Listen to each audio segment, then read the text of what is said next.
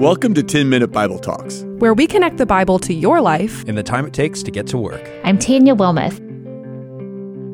It's no surprise to you that it's kind of my job to share the gospel. I mean, here at 10 Minute Bible Talks, if I recorded a podcast over a passage of the Bible and didn't point toward Jesus, I might have missed the point of the passage. It's easy to do that here because it's what you're looking for and it's common ground between us. But there are other pockets of my life where that isn't what people expect from me. For instance, in my graduate classes at Mizzou, that isn't a place where people expect me to always point out how things we're discussing and writing about reflect the beauty of God's creation or the mercy of God. If I did, I think they would roll their eyes at first and then cancel me if I kept going. And even with my kids, even if there's always an awareness that their struggles are opportunities for grace and their blessings are gifts from God, I don't actually say those words all the time they would also roll their eyes. And I definitely don't want to turn them off of faith by hearing me say one thing and then act like another. And I definitely have moments where I don't look like someone who believes the gospel, just let me tell you. I can imagine you have these kinds of situations as well. Friend groups, coworkers, book clubs, teammates, classmates, you have places where you do more showing up than speaking up. So, the question for today can we actually spread the good news about Jesus without saying a word? In Romans 12, Paul talks about the importance of how we show up as believers. We've been given a new life, life in the Spirit. How can we practice living that out in real time? How can we show up in the world authentically? How can we be more winsome than off putting? Romans 12, 1 and 2. I appeal to you, therefore, brothers, by the mercies of God, to present your bodies as a living sacrifice, holy and acceptable to God, which is your spiritual worship. Do not be conformed to this world, but be transformed by the renewal of your mind, that by testing you may discern what is the will of God, what is good and acceptable and perfect. To be a living sacrifice is to be willing to show up, to be at God's disposal, to be obedient to Him in any area of life. In the rest of the chapter, Paul describes what this looks like as it's lived out. And we're going to go through the rest of chapter 12 with three practical questions to help us think about the way we can practice authentic Christian living. Number one, what needs mending? Relationships and people are challenging, and we experience fractures even in our faith communities. One of the marks of a believer is the ability to reconcile. Paul gives us several examples of what this looks like. Verse 14 Bless those who persecute you, bless and do not curse them. Verse 16 Live in harmony with one another. And verse 18 As far as it depends on you, live peaceably with all. It's hard to reach out in reconciliation when you have a problem with someone. So we need to insist first that our hearts be softened 1 John 4:19 says, "We love because he first loved us." Our hearts are mended toward other people when we remember that Jesus loved us sacrificially when we were incredibly unattractive and unworthy. As we become more aware of this, we are moved to repentance and our own hearts are softened.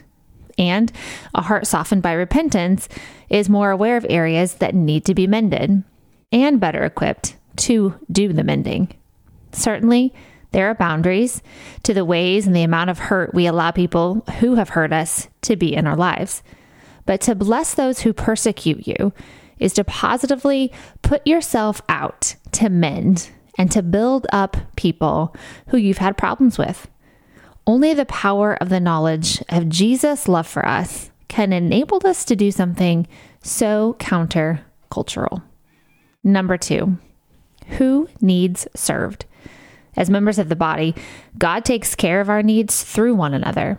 This looks like feelings that turn into actions. Verse 10 Love one another with brotherly affection, outdo one another in showing honor.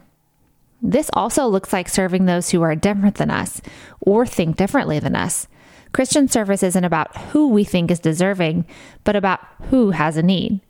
Verse 20 if your enemy is hungry, give him something to eat. If he is thirsty, give him something to drink.